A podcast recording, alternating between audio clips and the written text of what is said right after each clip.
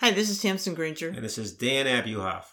with Tamsin and Dan read the paper on February 27th, Ooh, 2022. it's late in the month. It is, it's gone. Yeah. Thank goodness. Well, February's not the greatest month. Nobody loves February. Well, it's not as bad as March.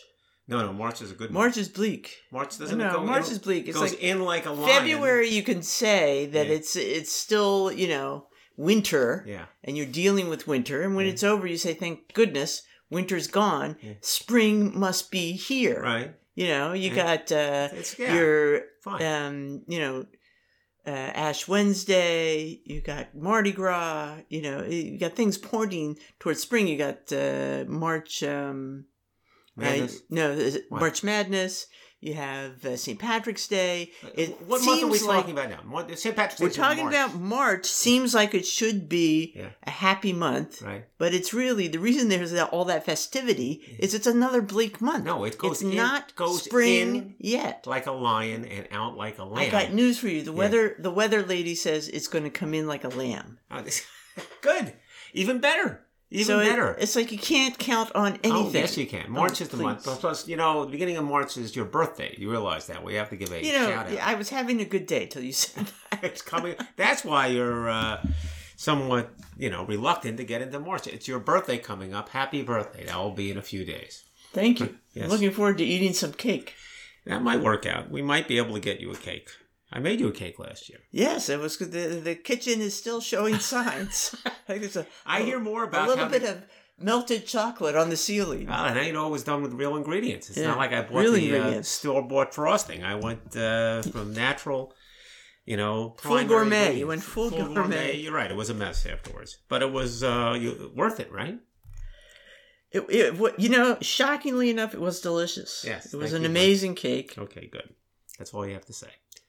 All right. So look, we're not, uh, you know, the Ukraine situation is a serious situation. We're not going to dwell on that. There's plenty of news on it, but we did find one article that related that. Well, we're sensitive to the new Ukraine Well, we have friends who are Ukrainian. We Well, you, you had uh, my roommate. roommate Yeah. Bodan Peritko, uh, and uh, Ukrainian, and he's quite into the U- Ukrainian uh, cultural scene. And in fact, we went to his wedding at a Ukrainian resort some years ago named Soyuzivka in upstate New York, right which still exists. Still exists.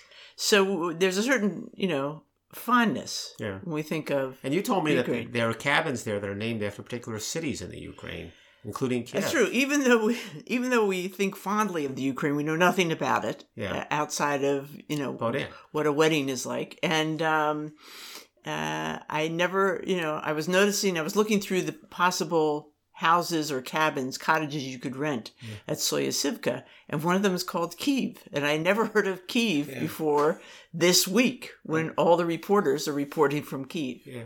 So uh, anyway, it's uh, a tough situation, and um, there are lots of concerns, uh, lots of important concerns. One of them is uh, sort of the uh, cultural riches of the Ukraine, and so there's a headline in the arts section of the New York Times uh, about the new monuments men uh, surveying uh, the uh, you know the cultural treasures of the Ukraine.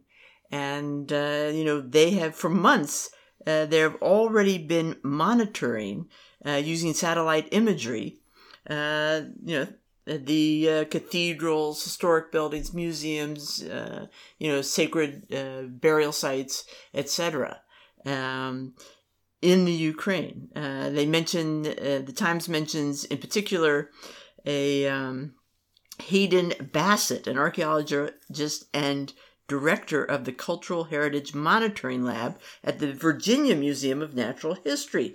And uh, so they're involved, but you remember the Monuments Men from uh, the movie you saw, Sure, right? with George Clooney. With George Clooney. It was a book, and it was all about uh, um, specialists in the Army. Was it all Army? I didn't see it. You saw it on an airplane. Oh, right. Yeah. It, um, anyway, and, and I've forgotten all the details, but anyway, the the United States worked pretty hard to locate a lot of the uh, treasures that were absconded by the art, artistic treasures that were absconded by the Nazis in World War II. Mhm. And uh, things were hidden in salt mines. Uh, the Ghent altarpiece, you know, we've talked about this before. Very uh, important treasures, uh, you know, um, Hitler and his uh, buddies trying to, you know, take the European cultural heritage for themselves, uh, uh, for their new world or whatever, or their um, to decorate their homes.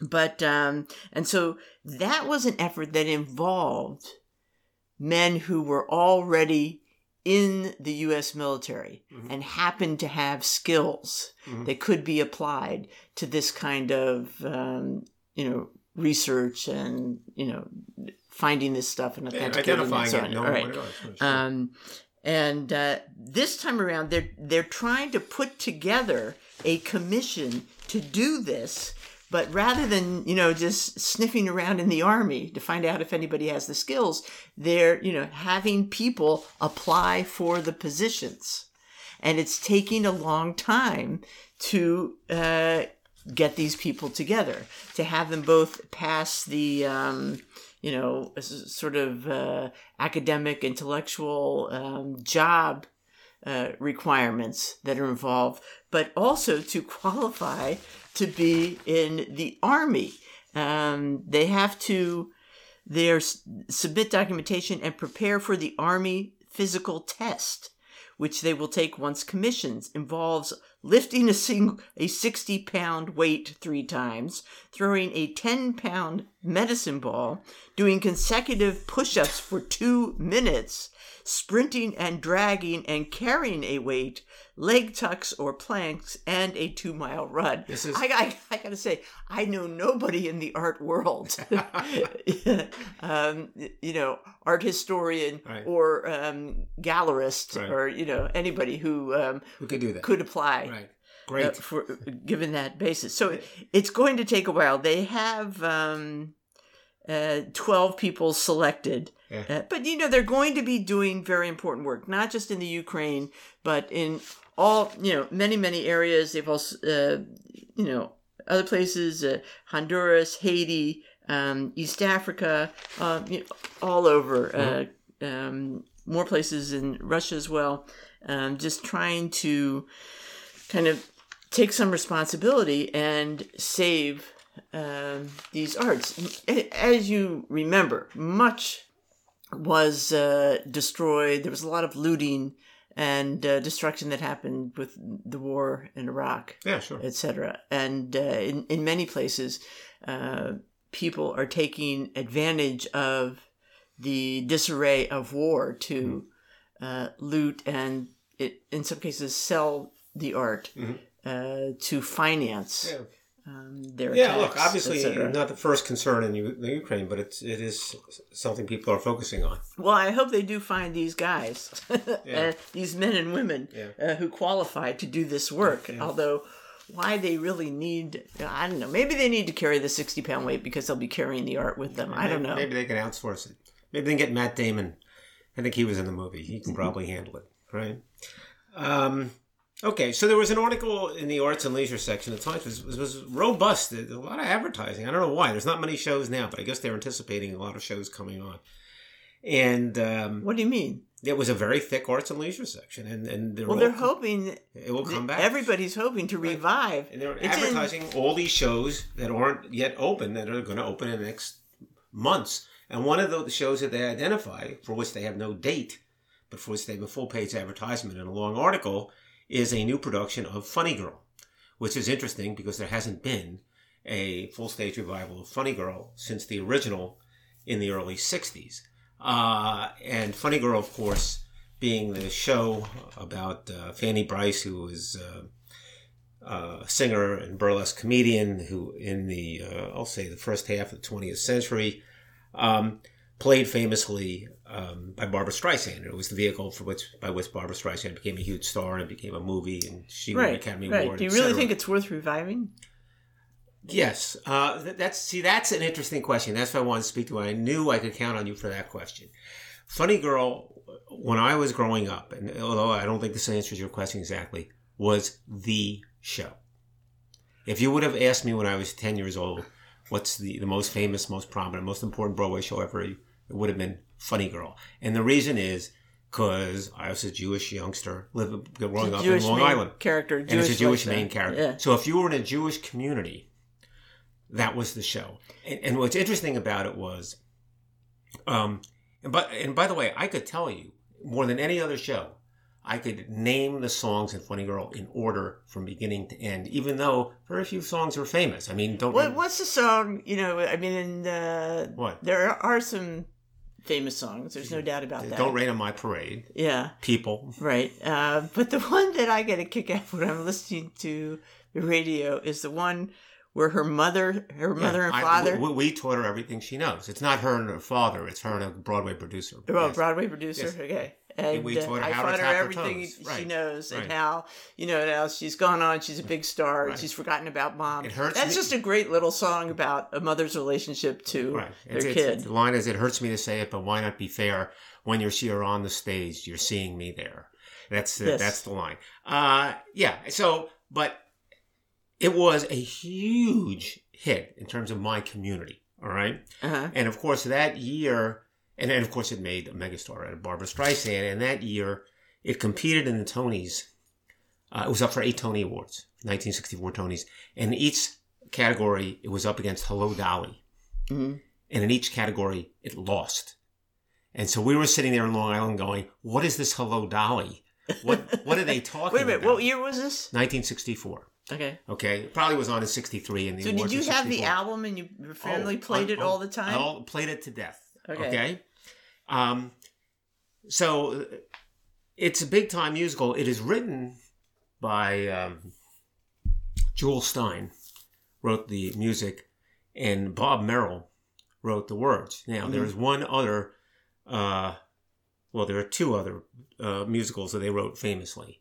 One is uh, Carnival, which Mhm. you remember, and the other one, even closer to your heart, two years before, they wrote Mr. Magoo's Christmas Carol. okay, so that's a little range for you. Uh, and of course, Jule Styne had a little success before that um, with Gypsy, uh, for which he had a different lyricist, a guy named uh, Stephen Sondheim. Mhm. Whatever happened to him? But uh, this was the show. Not that Fanny Brice comes close to Mr. Magoo. Christmas I knew you were going to say that too. Those are brilliant songs. These are, I can name every song, honey. I, I, in funny well, Girl. we can sing every song. Maybe that will be a special podcast Special podcast. next Christmas. No one wants to We'll put it. that together. So, so people are asking the same question, uh, different than you. You're saying should it be revived? The Times is saying how comes it hasn't been revived, and it ran for a long time. It's very popular, uh, and they say uh, it's because you know the shadow of Barbra Streisand. Who could live up to Barbra Streisand? Right, right, right. Can But but but but you know something. Uh, you know, Carol Channing was a big figure. Julie Andrews was a big figure, uh, and yet uh, Hello Dolly, My Fair Lady, those are revived. Well, actually, My Fair Lady, not so much. Now that I find myself saying that, but okay, maybe there's something there. But but here's here's my theory. Okay, my theory is this: number one, um, Carol Channing, Hello Dolly. That's a show. It's based on a famous play. Uh, what's it called again? The Matchmaker. Mhm. Thornton Wilder, I believe. Uh, it's well constructed, a lot of characters, the songs are kind of evenly distributed. Uh, Funny Girl um, is basically a Barbra Streisand concert. Well, it's a it's a vaudeville review. Eh, But it's her. It's her. Every Right, okay, eight out of ten yeah. songs are her. Actually, it is. It is kind of funny how it came about. You know, it's of course it's her romance with Nick Arnstein, the gambler. It came about to begin with because there was a producer named Ray Stark, who was well known, who was married to a woman named um, Frances Arnstein. Guess who's who her mother was? Fanny Brice, and that's how uh, they put it together. But it is. It's not much of a story. Okay, All right, but, But, a uh, lot but- of most musicals are or not, much of a story. But it's still hard to replace Barbra Streisand. But here's my real theory. Here- Here's my real theory. Okay, my real theory is this: this was in the Jewish community, which is a big part of Broadway audience, the show in 1964. But it was immediately supplanted by a bigger Jewish musical the very next year, which was Fiddler on the the Roof, roof. Yeah. and that's why I think it got put aside. So in any event, we'll see. I don't I don't know if that holds. Yeah, yeah, I made it up. Okay. It's, it's, it's a creative theory. How's that? Is, is, is there some like uh, Broadway director on high who's proclaiming, you know, there can only be one Jewish revival? per century no, or something. No, no, no. But I mean, I, I think the the audience. I mean, I'm, I can't tell you how how prominent this show was in our community. It was. It was I understand, and they but would stop talking. about it Even. Jewish people have the ability to go to more than one show I understand. within a few years. Look, but but then you just have to answer the question why it wasn't revived. You know, they say. I think it's the Barbra Streisand. well, they say that every few the last 10, 15 years, every year, Jack Viertel, the guy who ran Encores, Mhm. would call the people who owned the property say, "Can we do it?" can we do it? And they'd say, no, or, or, we had this nibble, we got that nibble. And they talk about little revivals they were thinking of doing. So it's been in the air, but they can't, maybe it's the shadow of Barbra Streisand. yeah. I don't know. And also Maybe. her story was so intertwined with the Funny Girl story, which was the emergence of a star completely unknown, not necessarily an obvious candidate. And that's, that's who Barbra Streisand was. So it's the bar. All right. So we'll look forward to the Yeah. Or the not. Barbra Streisand. Or let's go story. out, let's listen to the cast album again. I'll have you listen to it. You'll see it my way. Okay, we'll do a little soft shoe to the. I taught her everything we she knows. Okay. Um. So I noticed an obituary in the Wall Street Journal, and of course you had noticed it as well. Duvall Hecht, Mhm. uh, who it turns out what what intrigued me was um, that uh, he, I guess, came up with uh, books on tape. Yeah. He created books on tape.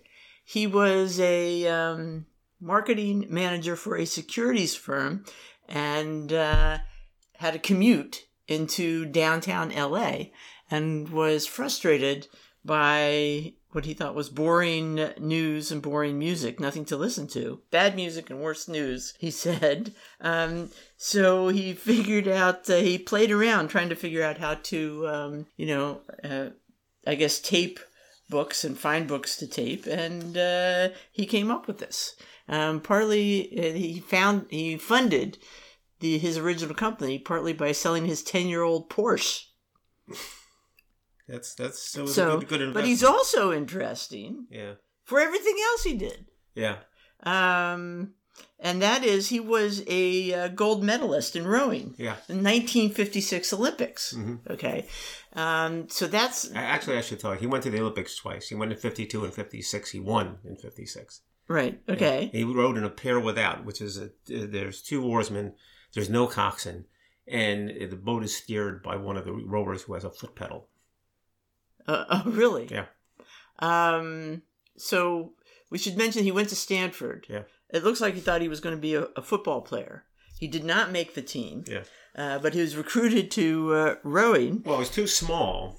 He was six foot one, one eighty five, uh, which they said was too small for football, but he could row. Now, if you showed up at the campus of a college and said, "I'm six one, one eighty five, I want to row," they would laugh in your face. So that kind of cuts you out. Well, maybe it cuts me out, but uh, the more important thing is would it cut him out because the average height of a heavyweight, and I think he, I assume he was a heavyweight, uh, oarsman is now six foot five.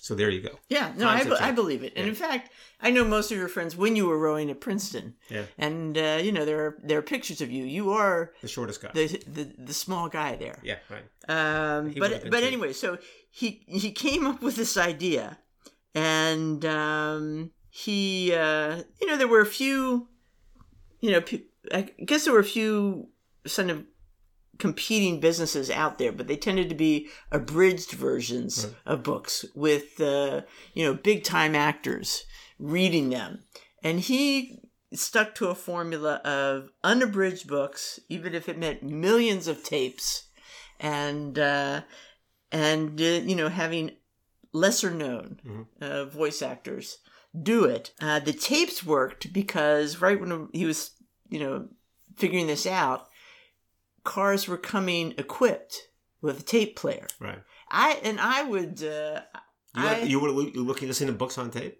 Yes, I really? borrowed them at the library. The Ah. library had an excellent Mm. selection of uh, books on tape, and I would borrow them and use them on my From commute. this 'cause company? I, From this company? Prob- Probably yes. pro- you know what? I generically I only talked about books on tape. I'm Mhm. reading books on tape. I don't. I, I didn't even know it was a company. It just you know Probably that's was. what they are, Probably was. right? Okay, so um, he's highly uh, successful. Mhm. Um, people rented these, uh, they bought them, etc.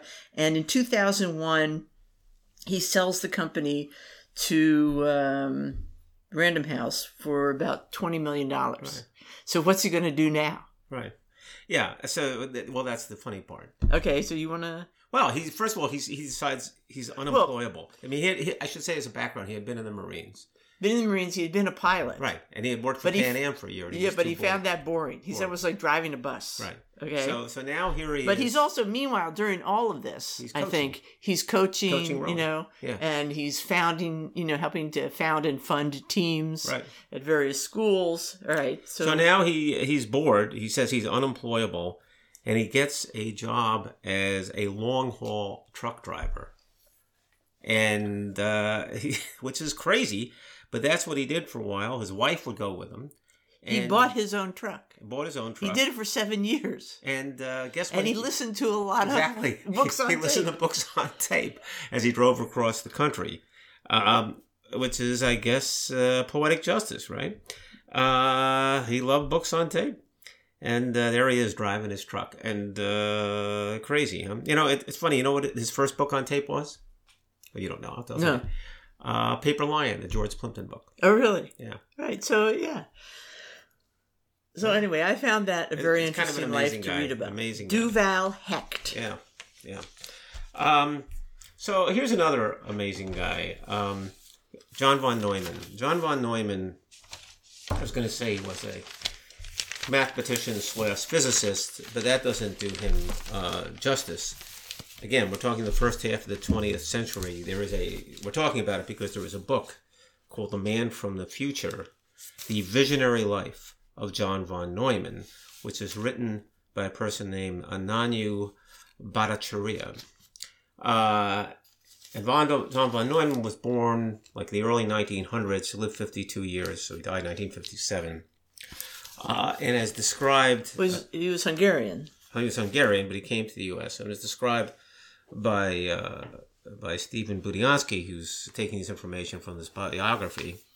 Uh, he uh, was a fantastic uh, pioneer in pure mathematics and physics.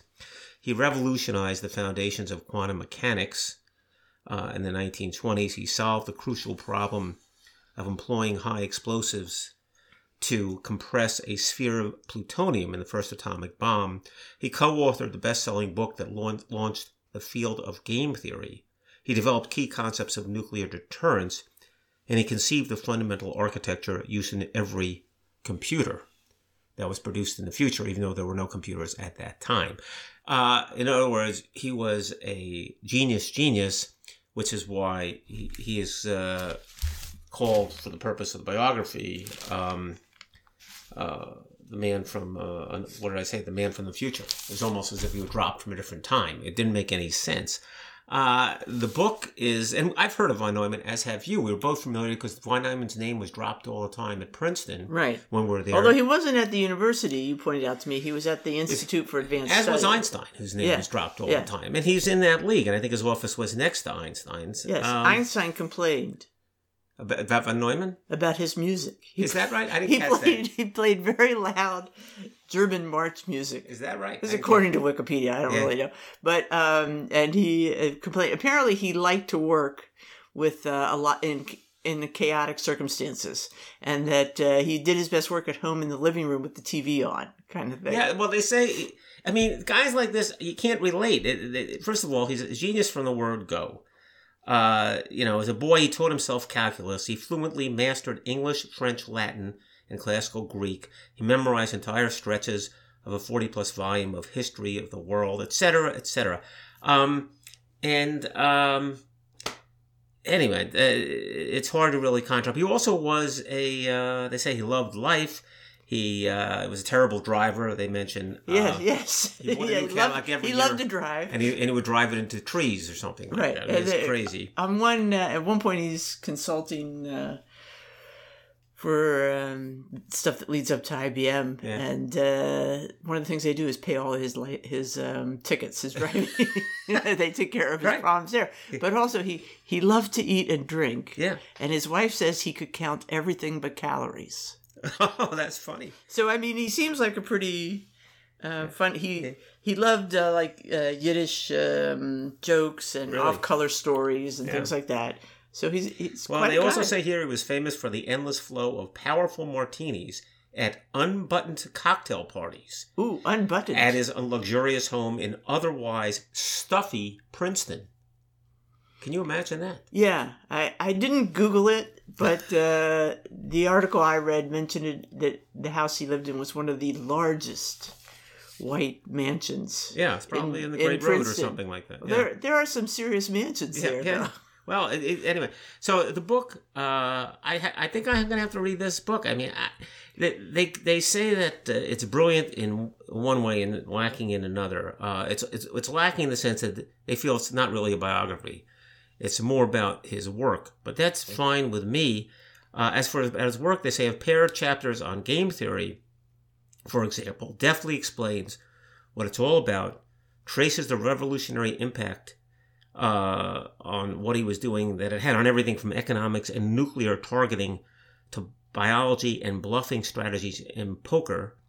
Employed employs vivid examples ranging from Sherlock Holmes' struggle with the evil Professor Moriarty to government auctions of the electromagnetic spectrum, which illustrate the essential ideas. So, uh, All right, so I can't read it. why not? Yeah, I'm not going to get all that stuff. I, I, But I you can read it and, and tell me All right, about it. But give, it. give the title again. Oh, give the title. It's you just Yeah, I got it right here. It's uh, The Man from the Future, The Visionary Life of John von Neumann. right. There you have it. All right. Yeah. You can also pronounce it von Neumann. I think the correct is von Neumann. I think the I think you're absolutely correct, but I think some people are going to change it to Newman. No, I hope not. Yeah. So, well, it's hard to follow such a fun genius like that. Yeah. But um, I, I saw a little uh, article, uh, oh, museum update, I guess this is. Ding, ding, ding. Yeah. If you're heading out to the British Museum this spring, Yeah. yeah, you can see a nice big exhibition on Stonehenge. Great. It's there till uh, through July 17th. Yeah. Stonehenge is pretty interesting, Daniel. Yeah. You've never been there. The kids and I there. have been there. You've been there. And uh, it definitely was a good time. It definitely is an interesting place to be. It feels interesting. Mhm. Uh, there's something about it. They don't let you walk around the monument itself Mhm. up close and personal anymore. You have to stay at a distance. Right. I think, but um, it's definitely worth seeing. And the, the problem is, what the heck is it? You know, I mean, you know, we're talking about those rings of giant stones um, in uh, this, you know, the Salisbury Plain. It's not far from Bath in uh, England, and um, they're huge. But you know, the megathons. Uh, what were they for? It's uh, hard to figure. People have all kinds of theories. Um, there, there are theories about how they were built, maybe by aliens. Maybe it's an alien landing pad. Uh, maybe it was built uh, by, uh, you know, Merlin and his troops. Uh, how you know how is it possible these the smaller stones weigh like I don't know two tons, the big stones weigh eighty tons. It's crazy. Um, so was it an astronomical calendar? When i was teaching the survey course um, caves to cathedrals the book always said uh, that uh, you know uh, you know the latest research shows uh, postulates that it was some kind of astronomical ancient calendar. This is all about 5000 years ago. As you might know um, it was before writing, prehistoric. Okay, so about uh, won't- they won't get writing till the Romans invade about 2,500 years later. Um, so anyway, this is an interesting exhibition because it shows it's showing some of the latest research, the more recent research about uh, the objects and about what it might be. One of the most interesting things to me is they have actually found the remains uh, of it. It's called Durrington Walls of what they think is kind of a temporary um, builders camp, builders city, and uh, of course it took a long time to build Stonehenge. Um, so, I mean, it, it was a little town. Looks like it might have had about a thousand houses, maybe 4,000 people were living there. But what's interesting about what they're finding is what they can do with the remains now. They can do this uh, kind of thing called analysis of stable isotopes on you know they're they're finding in this Durrington Walls area right near uh, the Stonehenge. They're finding you know stones bits of pottery bits of flint you know um, various objects. They can actually analyze analyze those things now um, and find out from the tooth enamel. They can study tooth enamel Yeah. to find out climatic changes okay? Yeah. and also where the tooth has been okay? What kind of geological uh, migration mobility they can tell the diets they can tell all this cool stuff Really? uh, by studying the isotopes of these you know little remains in these burial areas. They they found i don't know this one area like 150 um, no more than that a lot of uh, burials so there's that okay they're also getting better and better when i say they i mean you know the scientific people Mhm. the archaeologists etc can now do more with ancient dna Mhm. and uh, figure things out that they couldn't figure out a few years ago so this is all going to tell us a lot more we're never going to know the real story, are we? Because there was no writing at the time. But what's interesting about the current speculation is that uh, it was built during a time of drastic population decline and dispersal, and that they seem to be somebody who seemed to be trying to create a sense of community and collaboration. You know, like things are going south. We got to pull together, you know, bring the community together. What's better than a big giant project that we all have to work together on? And uh, it might be some kind of monument of remembrance. I mean, there there are burials, uh, cremated remains, and you know remains that have been found in holes from the different phases. The Stonehenge was built in uh, a bunch of different phases. There were holes at first, then there were the small two ton stones, and then there were the big um, megathons, the big stones, the sarsen stones. The sarsen stones, by the way, um, took a thousand people to move, and they were brought from 15 miles away. So you have a thousand people um, working to move these. that, this is so really hard to.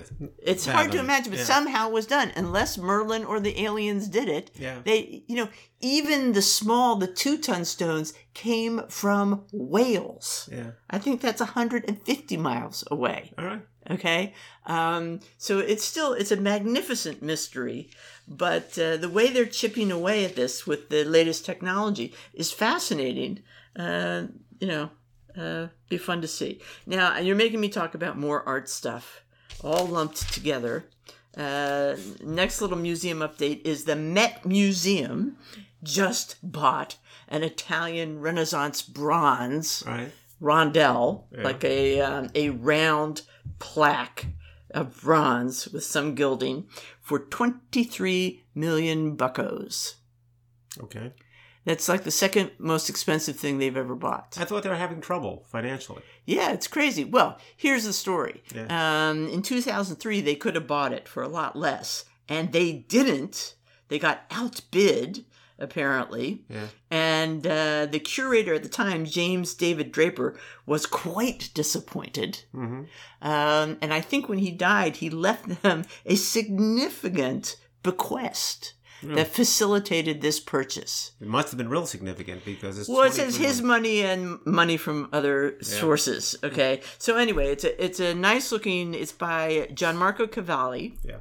And it's from about 1500. Mm. It's a Roman mythological scene. Venus is sitting with Cupid on her lap, gazing at Mars Yeah. Her boyfriend, her lover, while her husband, Hephaestus, or Vulcan, as they say, um, was uh, um, making a helmet, I think for Mars at the time. I mean, it's a whole, that's a whole great story of uh, um, Hephaestus being married to Aphrodite. Okay. Um, so it's a fun, yeah. And and for some reason, uh, Venus has wings. I'm not up on that.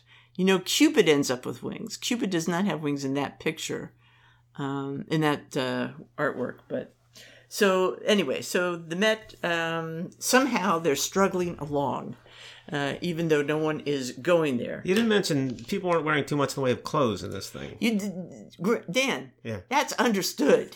We're talking Greek or Roman art, Renaissance art, and Greek or Roman stories. We're talking about no clothing. Well, it sort of adds something to the gazing at the other guy, gazing at Mark. But all right, fine. Oh yeah, there, there was uh, there was nothing discreet or intellectual about their relationship. Okay. Uh, uh, believe me. All right. Um, and then back to our um, buddy Henry Darger. You know, Yeah. we talked about his, he, you know, outsider art, Right. and uh, that Just uh, last week. just last week, and you had um, this whole horde of his output in his apartment, and uh, he had given it to his. He was in a nursing home by the time he died, and he had told his landlord to, uh, you know, take care of it. It was um, his, and some. Meanwhile, some uh, relatives have appeared Right. And they say it's claiming claiming rights. Yeah. Um, and you know the the landlords, the Lerners, uh, seem to do very responsible work. Yeah. Um, But on the other hand, under the law, they, and they had no and they legal- made a lot of money. right. Uh, but now, so um, They had no legal rights to it necessarily, although they say that Darger told them uh, that it was theirs to do with what they wanted. anyway, the hearing has been postponed about this. Uh, Interestingly, um, so the uh, um, Well, the judge is, is questioning whether, in fact, these relatives are really relatives. I mean, he's beginning. yeah, but he, this is interesting too. Kiyoko um, Lerner, yeah, um, one of the landlord's wife. the landlord's wife. The landlord has passed away, and uh, she said she didn't even know about the hearing until the Times called her up to ask well, about it. Uh, yeah. And so, anyway, um, so so they complained. Yeah. Uh, they protested, uh, but uh, also um, the judge, I think, said uh, seemed to think there were a lot of holes Yeah. in the family's court documents. Well, well, let, me, just make one observation. What? There's a little difference between Ancestry.com and proving lineage in court.